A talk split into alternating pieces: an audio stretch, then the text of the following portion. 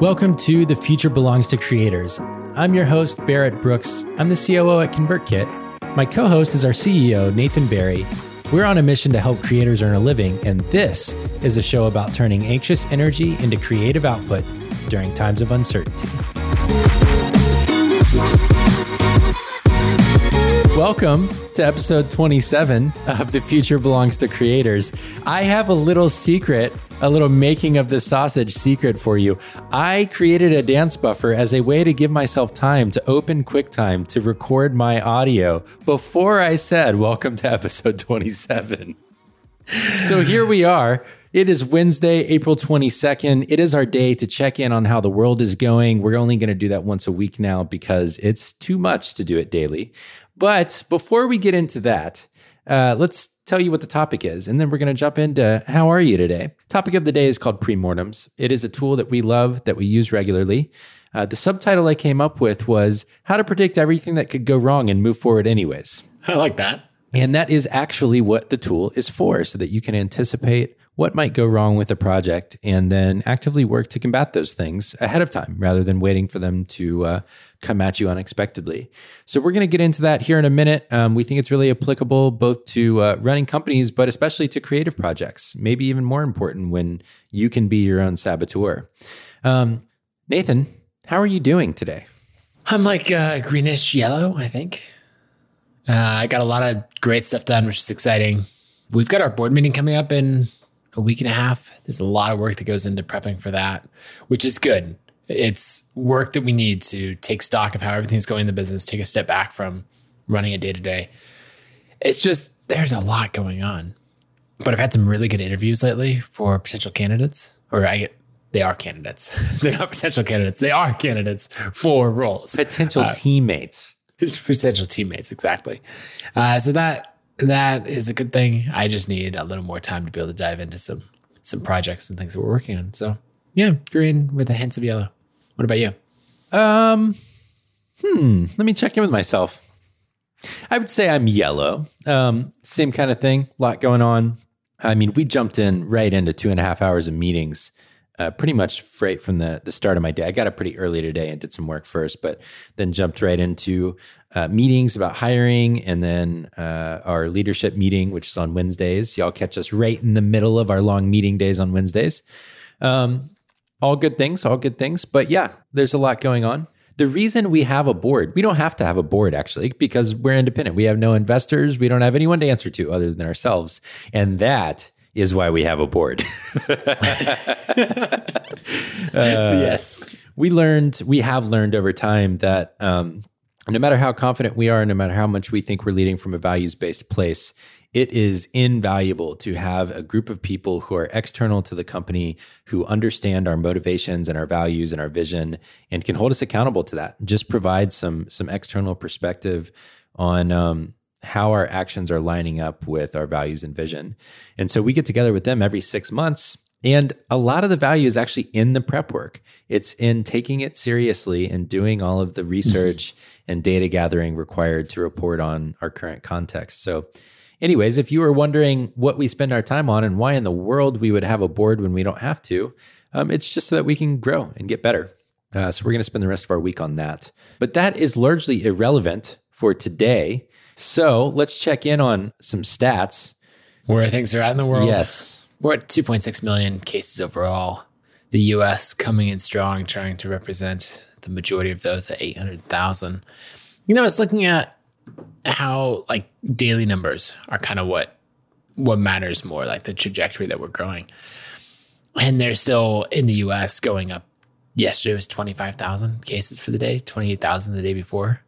So well, the new cases aren't increasing exponentially from the day before. They're they're still going up a lot. Uh, and unfortunately, I think yesterday was the most deaths in a single day in the United States ever so far in this pandemic at 2,800. Um, so yeah, things are are still not good. One conversation that we're we're going to do this in our team all team meeting tomorrow, just to kind of check in and all that. Is have a conversation about how we expect the world to change as a result of mm-hmm. this. And it's just something that I was thinking about, a few team members have been thinking about. I think it's a good journaling topic because there's so much uncertainty. And I find myself talking to friends and family about it of like, okay, what's still going to be true? And it's just worth getting that down on paper because otherwise it bounces around in your head and you have all these outstanding questions. And like, honestly, I can't have answers to any of the questions, but it still helps me to like talk and think through it rather than just uh, let it go crazy in my own mind. Yeah. So that's something that's on my mind there. Yeah, for sure. It's also interesting to see, um, you know, there's been a number of protests and kind of uh, demonstrations lately, um, largely along along political lines, which is really interesting that the issue's been politicized at this point. But uh, mm-hmm. there are some places, um, I think Tennessee, South Carolina, Georgia, starting to open back up. Uh, Georgia's opening hair salons, restaurants, bowling alleys, you know, places that lead to quite a bit of spread when the virus is present. Mm-hmm.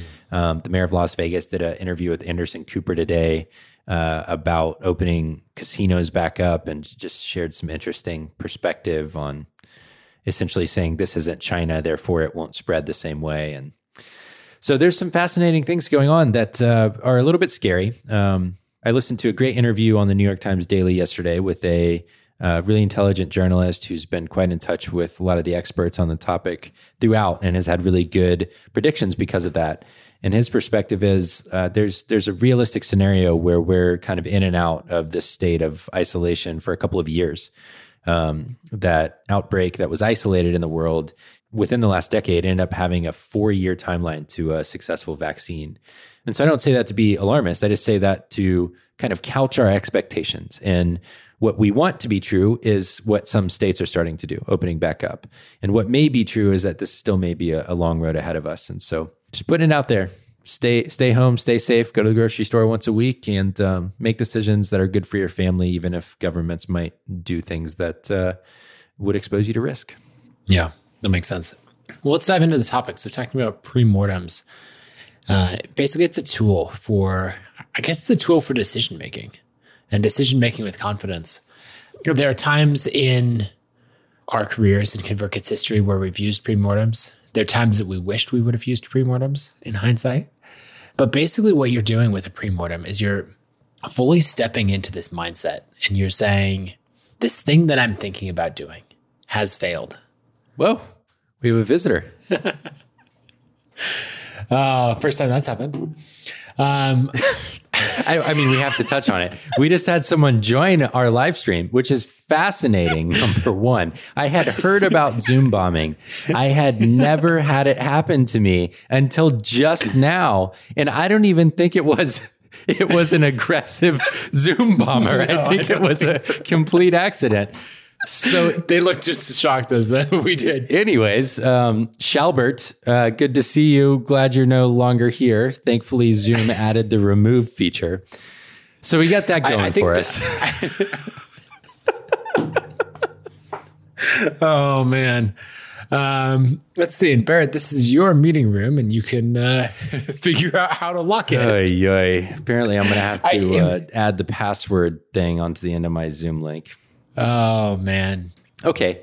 So pre-mortems um, of all the things that could go wrong in making a podcast, one of them is that when you live stream and you don't add security features, it's possible for people to Zoom bomb. And if you if we had pre-mortemed this, we would have known that that could happen, and we would have prevented it. I love that uh, uh, Anika jumps in and says, "I'm green now. Thanks, y'all. You're welcome." and uh, oh, that was good. Boy. Th- that was actually per- perfect episode for it. Uh, it was. So with a pre-mortem, basically, uh, what you're doing is fully stepping into that mindset of this has failed, and then you go into getting into specifically why it failed. And this is, I mean, it's playing make believe for a second, right? We're we're that is not true, but we're saying that it is. And so let's take an example. We use uh, this extensively with our free plan, right? We're saying we have a very well established uh, business model. We're going to blow that whole thing up and be like, you know what's a good idea? Customers not paying us. And so we're like, great, we're going freemium, we're launching that. And uh, as we go into that and step into that, then we can say, okay, a year from now, six months from now, it's failed. We've decided it was a bad idea. We shut it down. Why? And so we can start to step into those reasons. Maybe um, well, maybe there's a security angle or like a malicious content angle or something like that to it, right? Where there's all this spam and those complaints that came in, we weren't able to handle that onslaught. maybe we have far too many customers downgrading, right? And we actually, you know, mess up our our revenue and our profit numbers and um, all of that kind of thing. And something immediately happens when you step into this world. And the first one is that you're like, oh, but here, right? Here's why that wouldn't happen. Here's how we can prevent it. And you have to go, ah, we're not saying this could happen and how to prevent it. We're saying this did happen. And we're currently in this mindset of we're only doing the bad. This failed, this went wrong, all of that. And then later we'll step into this other mindset of, okay, assuming it goes wrong in those ways, how would we prevent it? How could we head that off with what we know now? Yeah, I love that. And so I think one of the things we wanted to touch on is is when do you use this tool, right? Uh, of pre-morteming because it might seem like overkill for you know you're not going to pre-mortem every blog post that you publish but mm-hmm. there might be some blog posts that you do want to pre-mortem so like one one piece of content strategy would be to share a controversial opinion or to write a very opinionated take on a topic that has many different viewpoints um, related to it and that might be a blog post where you want to do a pre-mortem and so what differentiates a project where you should or shouldn't do a pre-mortem well i think it's that um, it's big enough that someone might interpret it differently than you do, or someone might do something with the project you're launching that's different than you intended it. And so when it's day to day things, just like, uh, you know, processing payroll or posting a blog post or having a team meeting, obviously you don't need to pre-mortem those things. But when it's a big new project that you're going to invest a lot of time and resources into, then it's certainly worth using pre-mortem as a tool to say, okay, what are all the ways this can go wrong? Yeah. What that makes me think of is it could be on these giant projects, but it also could be, as you said, in any interaction where people might totally misunderstand what you're doing. So if I had like a really tough conversation that I needed to have with a team member, I could pre-mortem that because you know you come in, you say the wrong thing, it gets interpreted wrong, and the whole you know you had the best of intentions, but it all spirals out of control, and you're like, that was a disaster. I never should have had that conversation you could pre-mortem it and you could say, okay, this is what I need to communicate. Here's how it's going to go terribly wrong. And these are the ways they're going to hear it that I don't mean. And this is the result. And then they're going to quit or then they're going to like never have me as their friend again or whatever else. And then you pre-mortem it and you go, oh, okay. That's because they could misinterpret me at this point. Or that's because I could communicate in an unclear way at this point. And you could head those off and make sure that um, you've got it handled in advance. Yeah, exactly. Um, so let's get into some of the nitty gritty. Like when when in our process of planning a project do we actually do this, and how do we approach it? I think one of the biggest things is that you need to plan first. Like you need the project mm-hmm. plan which you know we can get into that some other day but you need to know what outcome you're trying to achieve the general strategy you're going to pursue the steps you think you're going to take to execute you know those would be kind of like the early things that we might outline for a project a timeline attached to those things loosely held but at least defined mm-hmm. um, one thing that i've always noticed and and a mentor has this this phrase of um, the devil doesn't need an advocate the devil's doing just fine I always love that because it drives me insane when someone, just for the sake of being contrarian, not because they actually believe a different perspective, but just for the sake of being contrarian, takes that devil's advocate mindset. Now, if someone is contrarian, they believe something different than the conversation, there's great value to it because it brings diversity of ideas and opinions. Um, but a lot of times, devil's advocate can turn into this kind of straw manning and when you're trying to plan a project, it's really frustrating to have that perspective present because it's like, okay, we're just trying to get an initial draft on paper and you're picking this thing apart and you don't even believe the ways you're picking it apart. Right. So, what we found is if we can separate those two phases, it's really effective for doing both.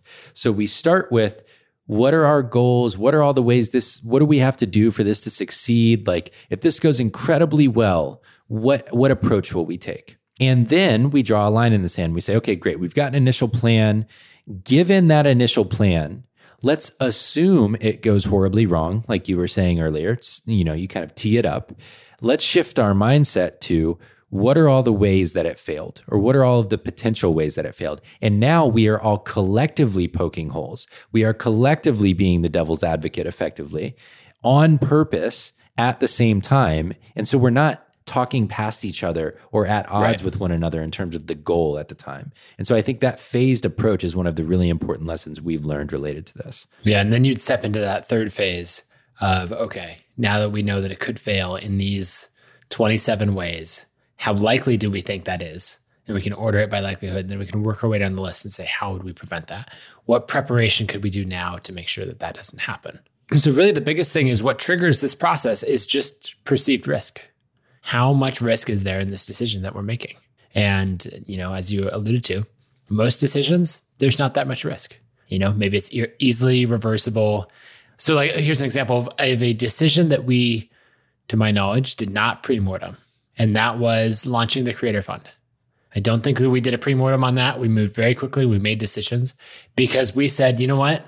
I don't think people are going to interpret this wrong. I don't think they're going to say, like, oh, there's ConvertKit again, grandstanding for attention. I think people are going to look at it and go, cool, that's really needed right now. Thanks for doing that. And so we didn't pre-mortem that one because it was perceived as as low risk, whereas a move to the free plan uh, was perceived as uh, very high risk. Right. And, you know, we did have like a maybe it was 10 minutes, I think. And we said, okay, what are the ways that people could take advantage of this? Well, they could apply when they don't need money. They might not be a creator. They, they might not actually have an expense. They might just be asking for money, anticipating expenses. You know, maybe people will think that we're like virtue signaling. I don't think we actually said that one out loud. That was actually just something someone accused us of. So that was a lesson learned. Um, but basically, all we did in response, it was just a really quick version of it. And it's funny because it's like ingrained now in how we operate. So we just did it quickly. And then the way we define the criteria for application publicly was just like these things need to be true. You need to be a creator, you need to have had a real expense, and it needs to be in one of these four categories. And then we just defaulted to generosity and trust on the back end. You know, we defined it publicly as exactly what we intended it for, and then we believed people when they said that they met the criteria. Right. Before we dive into more, I'd love to get if you're watching live in the chat, I'd love to for you to just drop in examples of either decisions that uh, you d- have used this process or a similar one, or you think you could, or you might, because that'll give us some more things to feed off of. What were we going to say? Um, I was going to take maybe a couple other examples that have been kind of Yeah, real ones for us that we either have or have not done. But I think changes to the free plan was another one. And so this was a big decision we made recently just to kind of set the context. Our free plan previously was uh, landing pages and forms, and that was pretty much it. Then we increased it to include up to 100 subscribers. And then uh, when COVID came around, we knew that more creators were going to have more needs in terms of tooling and access to the ability to continue to grow their businesses. And we knew that eventually we would probably increase the value of the free plan. But a principle we've landed on together is that if current circumstances give you more leverage on future plans, accelerate your plans.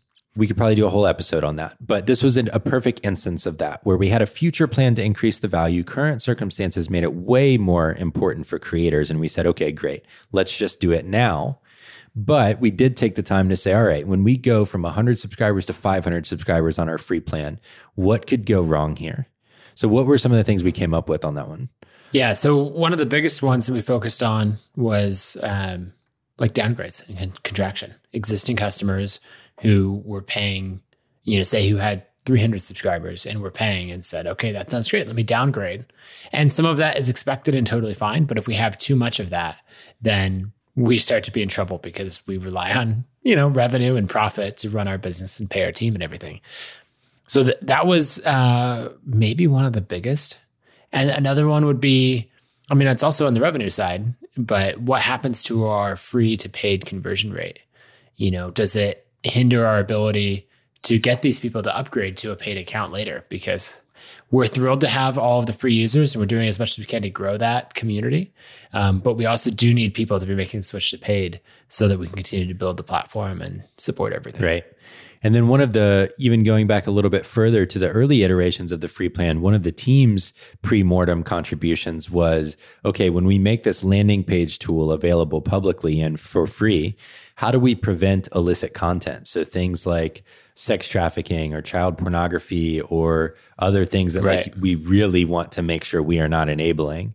You know, what are the ways that we can prevent that? How do we make sure that we detect it, that we're not neglecting anything in the process? So that allowed us to get out in front of that. We had some really good conversations with former law enforcement officials and um, and other people who are experts in detecting content like that and said, okay, so we can start putting some some safeguards in place here, and then we can invest even more if we detect anything. Um, and you know, whatever. I'm not going to actually say the outcome because I don't want to jinx Right. anything. But we put plans in place basically. Yep, that makes sense. What about uh, what are some more creator focused pre-mortems that um, could happen, right? Because we're we're applying this at the, at the scale of you know a, a well established business. Actually, one that I think really hits home is uh, my side hustle is doing pretty well. Should I quit my job to focus? Yes, that's great.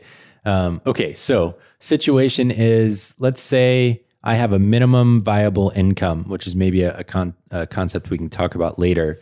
Uh, minimum viable income, which I define as enough money to meet my monthly expense obligations, is kind of where I look at you are a full time creator. Let's say I have a minimum viable income of $4,000 a month. Okay. Um, my job obviously covers that. Uh, mine and my partner's job maybe covers those expenses and then maybe has some left over for savings. My side hustle is making $2,000 a month. All right. So we're not to our minimum viable income level and there's some risk involved. So it's not just like an obvious, yes, I should quit my job kind of thing. And we're trying to evaluate when or should I be able to quit my job or what's going to go wrong here. All right, so we've got a plan. We think we're going to do it. I don't know. Let's say when I get to $3,000 a month, so there's still a gap. That's my plan. What's everything that could go wrong here? Yeah. So diving into that, you know, w- worst case scenario, right? We fa- quit, quit our job six months later. You know, we're looking back. Everything has failed. We deeply regret quitting our job. You know, um, first, what's that worst case scenario? Where are we living? You know, did we uh, have to, you know, move out of our apartment, get a roommate, move in with parents? Um, what's happening with our savings? What, you know, all of these things, like define what happens. And then really the pre-mortem comes in when you define why. So the first thing is we were expecting our income. We were expecting that increased effort would go take us from $3,000 a month to $4,000 a month. And, you know, then we'd be there. Like more time put into it, it should totally work, right? So let's say that didn't happen. A reason that it might not happen is because maybe we were channeling the compressed time and energy that we had into creative output and we were really good at, at that. You know, so it's like I only have eight hours a week to work on this thing. So here is the eight most focused hours from when I put the kids to bed to when I need to go to bed. Eight being spread out over a week, not not in a single evening. Um, and so maybe that's like max productivity. But now you're like, oh man, I've got I've got all the time in the world. I could do anything. And so it might turn into the fact that uh, or it might fail because you don't thrive in a world with no constraints. Yeah. And I know many creators, myself included, that ran into that exact problem. So that might be one. Yep. Um, another one, and and I experienced that one by the way. The first time I shifted from working a job to working for myself. Another one might be the financial pressure actually gave me so much anxiety that I couldn't perform very well. So I had a really hard time focusing. I wasn't able to produce work. A third one might be because of the financial pressure to earn more. I actually started pushing in unnatural ways, trying to get people to buy and alienating my audience that I've worked really hard to build. So, emailing too much, having sales, you know, every week, um, trying to get on one-on-one sales calls. Basically, I pushed too hard for revenue in unnatural ways, and that caused members of my audience to either unsubscribe or, or move out of supporters of mine. Right. Yeah. And so as you run through a bunch of these, right, we could we could brainstorm a lot, but it starts to give clarity because when at first when you just look at it from the perspective of I'm going to do this and I can extra time will result in this uh, increased output, then that'll be great. You totally miss the fact that you know you in a new environment with new changes might behave totally differently. I was talking to someone who's an economist, and they were like, "There's this idea that everyone has that humans are rational, you know, effective beings is just like totally, totally not the Right. case." Um, and so when you think about that, and you can fully step into that, okay, these are all the reasons that it failed, and then you can say, "Okay, wow, that's a list. That's super depressing." And then from there, what you can do is take that step back and say, "Okay, order them by likelihood." And now let's work through that list of, okay, how could I head that off? Well, maybe a mastermind group would be really helpful to give me some of that accountability. At work, I'm used to someone saying, Hey, this has got to be done by Friday. Make sure it happens. And I'm like, yes, sir. You know, here we go. and so maybe I could get uh, a peer or uh, someone else to, you know, a mastermind group to help me with that. So you can start one by one to say, okay, this is how I can prevent that. Because um, to some extent, even just naming that it's a possibility is going to give you that awareness and really help. Right, right.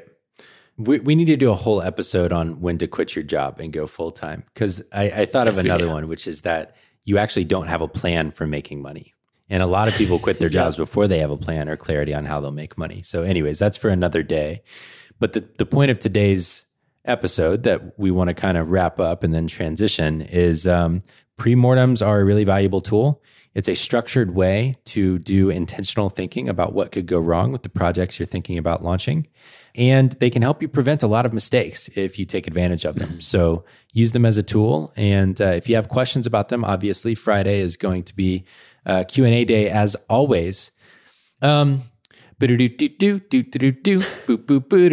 creator of the day. I, at some point, I'll stop laughing and I'll just be like, "Yeah, there goes Barrett again." But in the meantime, Barrett, you have a creator of the day. I don't because I'm not as prepared as you are. But I will close out with the thought of the day. Yes, my creator of the day is Ta-Nehisi Coates. Um, he is an author, a writer, uh, an activist. I would say. I don't know if he refers to himself that way, but I would I would think that he would.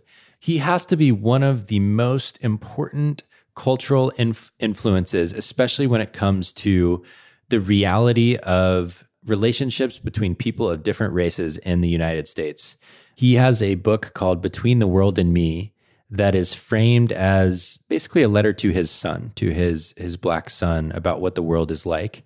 Incredibly impactful book that I loved. I I got the real privilege of getting to see Ta-Nehisi Coates in person in New York at the 92nd Street YMCA, which has this great speaker series. That's so good. He's so good in person, and uh, he's also the writer of of Black Panther right now, the the comic book series, which I think is really cool, um, bringing his perspective to that series. So, anyways, Ta-Nehisi Coates, uh, Between the World and Me would be my resource of the day. His book, and if you enjoy that, then you'll enjoy a lot of his essays online and his other writing that he's done as well.